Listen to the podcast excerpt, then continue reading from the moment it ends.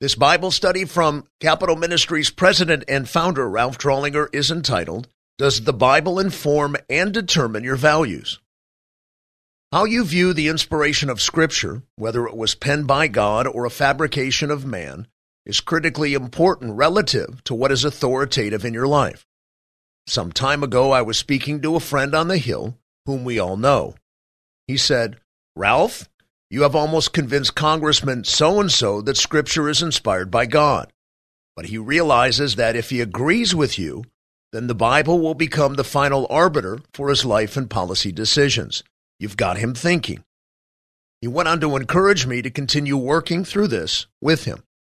What follows is the case for the inspiration of the New Testament, and as illustrated previously, the study has huge implications. Where you come down on inspiration, will ultimately determine whether you are the judge of Scripture or Scripture is the judge of you. Heavy stuff, my friend. Inspiration is a watershed issue. May God bless and buoy your confidence in His book as a result of this week's study. Introduction Several questions will help a public servant, or for that matter, any individual, to address the question of God's inspiration of Scripture. First, what is the testimony of Scripture itself? Did the authors of the Bible know they were penning Holy Writ? Did they say they were writing God's words? Did they make this claim themselves, or is this an idea later foisted onto them by others wanting that to be the case? Second, what is the testimony of the early church regarding the books that now make up the Bible? Were the scriptures deemed God's word by those closest to the human authors of the Bible? And third, how exactly did our Bible get to be in the form we have today? It's not as if the Bible suddenly dropped out of the sky. Again, and akin to my prologue, the answers to these questions are extremely important to our beliefs. If the scriptures are from God, that is to say, they are inspired by Him to man, then the Bible is the last and final authority in one's formation of principles, values, and policy. Rightly so, the late Francis Schaeffer deemed inspiration to be the watershed issue of the Christian faith. Accordingly, the study is intended to build your understanding of, passion for, and conviction regarding the inspiration and authoritativeness of the whole of the Bible. Holding to or else rejecting the inspiration of Scripture greatly impacts value formation. When Paul said in Acts 20 27, I did not shrink from declaring to you the whole counsel of God, he was expressing to the Ephesian elders, to whom he had ministered for over three years, his conviction that what he was saying and writing was indeed inspired by God. Therefore, for a teacher of it or a believer's following it to be slack regarding it was irresponsible. Paul's statement assumes that God inspired what he was saying. It follows that such a statement is ridiculous if Paul did not believe his speech and writings were inspired by God and infused with his authority. As members of the White House cabinet and Congress, you face multiple demands on every hour of your time. Your regular participation in our members' Bible studies requires persistent and determined effort on your part to block and protect your schedule from your schedulers for the regular consumption of God's book. Why would you do that if you don't believe it is God's book? Conversely, why would you not discipline yourself and prioritize Bible study if indeed it is His book? All that to say, your conclusions relative to inspiration even affect your weekly calendar. What follows are three reasons why a person can trust in the plenary inspiration of the Bible, and more specific to this lesson, the 27 New Testament books. The testimony of the authors. If today the whole of the New Testament is to be taken as the plenarily inspired, authoritative, infallible, inerrant oracle of God, then it stands to reason that the writers would know this and would say so. Note the following New Testament writers in this regard a. The Apostle Paul, 1 Corinthians 14:37. If anyone thinks he is a prophet or spiritual, let him recognize that the things which I write to you are the Lord's commandment. 1 Corinthians 2:13. which things we also speak, not in words taught by human wisdom, but in those taught by the Spirit, combining spiritual thoughts with spiritual words. And 2 Corinthians 2:17. For we are not like many, peddling the word of God, but as from sincerity, but as from God, we speak in Christ in the sight of God. Likened to Acts chapter 20 verse 27 quoted in the introduction, the apostle Paul clearly understood he was speaking and writing for God. B. The apostle John, Revelation 1, 1 through 2. The revelation of Jesus Christ, which God gave him to show to his bondservants the things which must soon take place, and he sent and communicated it by his angel to his bondservant John, who testified to the word of God and to the testimony of Jesus Christ, even to all that he saw. Cross reference Revelation 110 through 11, 21 5, 22 6, 22 18, and 19. This passage serves to indicate that the Apostle John, here referring to himself as his bondservant John, realized, as he testified herein, that he is penning what Jesus Christ told him to reveal. See the Apostle Peter, 1 Peter 1 12b. These things which now have been announced to you through those who preach the gospel to you by the Holy Spirit, sent from heaven, things into which angels long to look. Here, the Apostle Peter testifies that he and other apostles who preached the gospel did so via the Holy Spirit, the message being sent from heaven. D. Jesus, John chapter 12, verse 48. He who rejects me and does not receive my sayings as one who judges him. The word I spoke is what will judge him at the last day. Jesus speaks of God the Father's judgment for the person who rejects what Jesus says. The skeptic will often reason that since the written New Testament did not exist when these men penned the aforementioned testimonies regarding the inspiration of Scripture, that their statements must have been in reference to the Old Testament, which was then existent in canonical form. In rebuttal of this reasoning, note that the apostles cross pollinate one another for instance, Peter testifies that Paul was writing Scripture. Paul testifies that Peter was writing Scripture, etc. Such affirmation is evident in the following passages. E. Peter testifies of Paul, 2 Peter 3 15 and 16. And regard the patience of our Lord as salvation, just as also our beloved brother Paul, according to the wisdom given him, wrote to you, as also in all his letters speaking in them of these things, in which are some things hard to understand, which the untaught and unstable distort, as they do so also the rest of the Scriptures to their own destruction. Peter directly testifies that what Paul wrote was Scripture. How did the skeptics discount the strength of this passage when they debate inspiration? Since this passage of the Apostle Peter's attesting to the Apostle Paul's writing of Scriptures, graphe, is so strong and straightforward, many liberal theologians of the 20th century have tried to claim it was written much later and not by Peter. However, 2 Peter was widely circulated and accepted by church leaders in the second century. They were obviously much closer to the book's creation and publication, and they classified it as being inspired exactly as they did the other 26 books of the New Testament. They did not question its authenticity nor its date of authorship like those of more recent days. F. Paul testifies of Peter, 1 Thessalonians 2:13.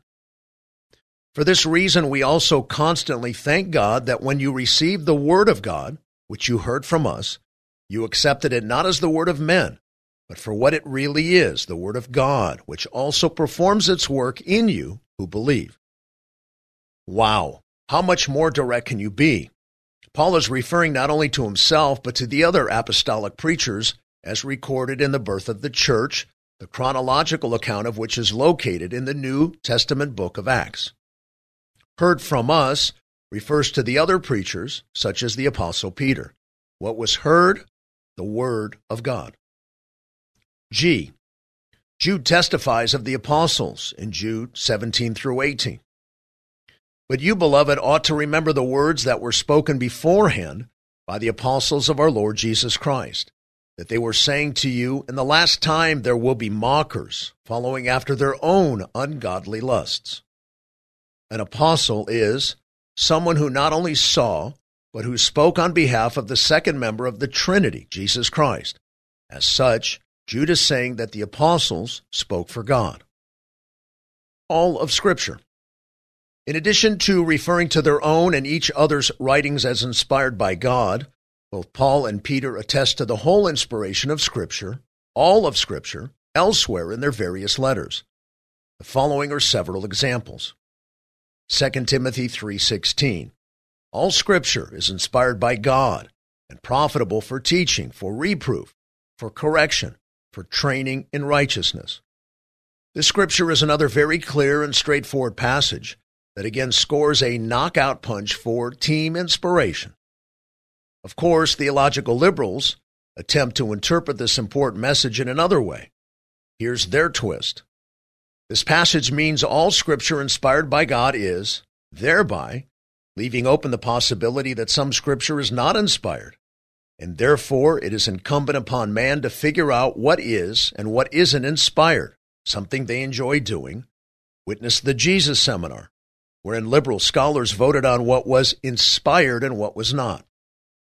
Do not fall for their scripture twisting antics, save a lengthy grammar lesson in Greek. It is clear from Similarly constructed passages in the Greek New Testament, Romans 7:12, 2 Corinthians 10:10, 1 Timothy 1:15, 2:2 and 4:4, and Hebrews 4:17, that such a translation is intentionally misleading. All scripture is inspired is the proper translation. Peter adds in 2 Peter 1, 20 through 21, but know this first of all, that no prophecy of Scripture is a matter of one's own interpretation, for no prophecy was ever made by an act of human will, but men, moved by the Holy Spirit, spoke from God. This passage clearly states that the Bible was not and is not the product of human will. Rather, the writers were carried or moved along by God. To summarize this second Roman numeral point in the outline, the testimony of the inspired authors of Scripture roundly indicates that they knew that what they were writing was indeed from God.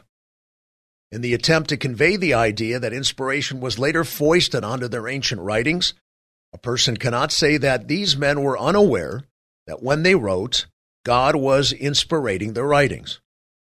These passages serve to indicate that they knew it when they wrote.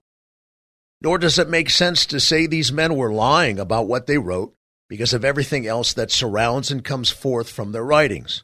Obviously, these were men of great integrity. Specifics on what inspiration actually means. Number one, it does not mean that the writers were inspired every minute of their lives. It is all scripture, graphe, that is inspired, theopneustos, or better, God breathed, i.e., inspired. Specifically, it's not the writers, it's the scriptures that are given by the breathing forth of God in and through them. When speaking and writing apart from the penning of scripture, the writers of the New Testament were human and subject to fallibility and inaccuracy. Two, it means that God worked in unison with the writer's mind. Sometimes God dictated through the writer, Jeremiah 1 9b, Behold, I have put my words in your mouth. But most often, God utilized the personality, education, and setting of his prophets and apostles. Note the following excerpt in this regard. But as clearly seen in Scripture itself, God's divine truth more often flowed through the minds, souls, hearts, and emotions of his chosen human instruments. Yet by whatever means, God divinely superintended the accurate recording of his divinely breathed truth by his divinely chosen men. In a supernatural way, he has provided his divine word in human words that any person, even a child, can be led by his Holy Spirit to understand sufficiently to be saved. 3. It means that only the original autographa were inspired. Being pro inspiration implies the person believes only in the error free original autographa. Critics point out that none of the original manuscripts is in existence today. This is a challenge. Copying scribes could and did err, but it does not decide the inspiration debate. Note the following in this regard. The New Testament scholar is not significantly hampered by the unavailability of the autographa, however, because of the science and art of textual criticism. The abundance of manuscripts of the New Testament or portions thereof, and the earliness of their dates in relation to the original compositions, places him in a better position to know precisely what was originally written then for any other ancient writing. The testimony of the second century church. The last book of the New Testament to be written was the Apocalypse, which we call today the book of Revelation. Around AD 94 to 96, the Apostle John wrote this book. Thus, the era of the first century church ended, and the writing of the New Testament was completed. Cross reference Revelation 22 18 to 19. Many of the New Testament books were known as encyclicals, meaning they were intended for more than one audience to read. Soon all 27 books would become encyclicals, as the various papyrus manuscripts that contained the New Testament books were passed around and often recopied as they circulated from church to church during this period. Importantly, they were immediately viewed as authoritative because, in addition to Christ's words, the apostles had always been seen as Christ's representatives, having been appointed by him. Cross reference Acts chapter 1 verse 8. There was never any reason for the second century church to doubt that the apostles were Christ's spokesmen. As a matter of fact, after the ascension and the day of Pentecost, they were even given miraculous sign gifts by him to further legitimize their appointment and authority. Given their own written affirmations, as previously mentioned, they were viewed and accepted by the early church leaders as authoritative. There was never any doubt. Moreover, the apostles' writings contained commands that they be read in church services, and that the early church patterned their services after those of the Jewish synagogues, where the inspired Old Testament scriptures were given preeminence and authority by their regular readings in the worship service, the internal demand by the apostles to have their apostolic writings read alongside of the Old Testament readings communicated a huge message both to the audience then and to the reader of the Bible today. Their apostolic writings are equally Scripture. Note such apostolic commands to the early church in the following passages.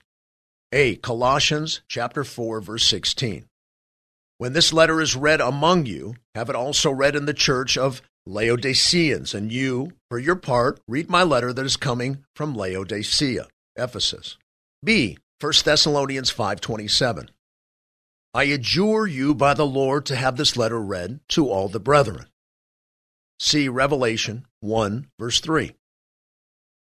Blessed is he who reads and those who hear the words of the prophecy and heed the things which are written in it, for the time is near. The second selection, 1 Thessalonians 5:27, especially underscores the idea of apostolic commanding. The Greek word for adjure enorkizo means to put under an oath. This is very forceful language. Paul put the church at Thessalonica under oath by God to read his letter to them and in the main service. Again, the fact that all of these verses explicitly say to read the apostolic writings in the church services is akin to placing these writings on par with Old Testament scripture. By the middle of the second century, the authority of the apostles was accepted as equal to that of the Old Testament. Apostolic writings were read in church services along with those of the Old Testament. By the end of the period, the principle of a fixed and written New Testament canon was established. By the end of the second century, the classification of the New Testament writings as scriptural is evident in the apostolic writings of Irenaeus. Irenaeus was a disciple of Polycarp, was a disciple of the apostle John. Irenaeus wrote to defend the faith from heretical teachings in his compendium of books titled Against All Heresies. In his treatment, he quotes 21 of the 27 New Testament books as his authority in refuting doctrinal errors. And his New Testament quotes far outweigh his use of the Old Testament. As of yet, The 27 New Testament books had still not been formally sewn together in what is referred to as the canonization of Scripture. What is especially important about the aforementioned is the acceptance and adherence of the second century church leaders and believers to the scriptural authority of the apostolic writers.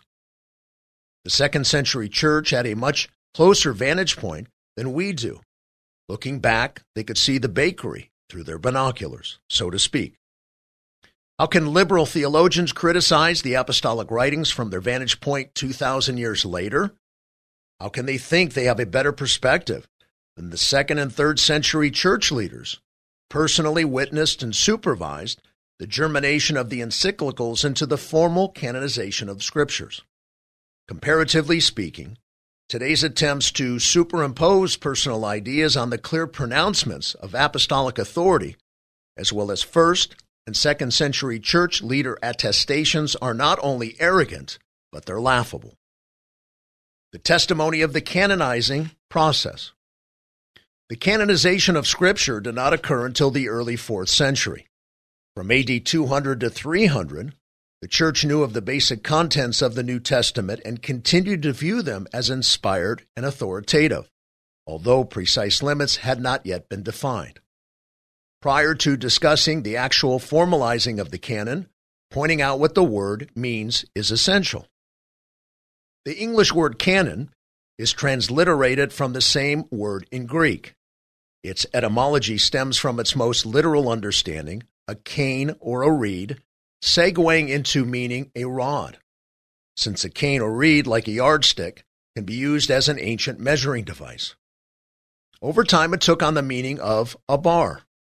And since a reed became related to the idea of measuring, the word took on the metaphorical meaning of a standard. Used in literature, it meant a list of works correctly attributed to an author. Used in English today, it means the authoritative books accepted as Holy Scripture. In a proper sense, the canon actually came into existence when the original penning of the Autographa occurred, even though it took the church many years to recognize that. In other words, the authority is in the books themselves, not the body that later canonized them.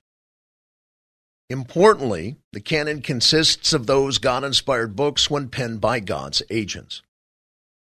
Much more could be said about the historical authenticating events that led up to the official recognition of New Testament canonization. This fascinating story is for another time. In this lesson, for the sake of brevity, I will cut to the chase. Diocletian was the Roman emperor at the dawn of the fourth century. He was a vicious man who ordered all religious books be burned in his attempt to have everyone worship him as God. Christians risked death by hiding a copy of Scripture. One person who lived through this ordeal was Eusebius of Caesarea, AD 270 to 340. He was a respected church leader and historian who spent an abundance of time and attention on the canon. The future of the Scriptures was at stake. In his book, Church History, he speaks much about the subject of the canon. In 313, Constantine conquered the Roman Empire and declared Christianity as a legal religion. Soon thereafter, he commissioned Eusebius to make him 50 copies of the New Testament. Eusebius followed through, and this led to the actual sewing together of the books of the New Testament.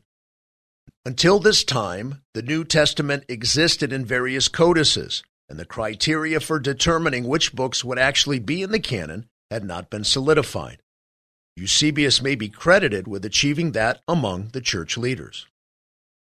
Athanasius then completed Eusebius's work. Therein the extent of the New Testament was codified and ratified by the Church Council of Laodicea in AD 365.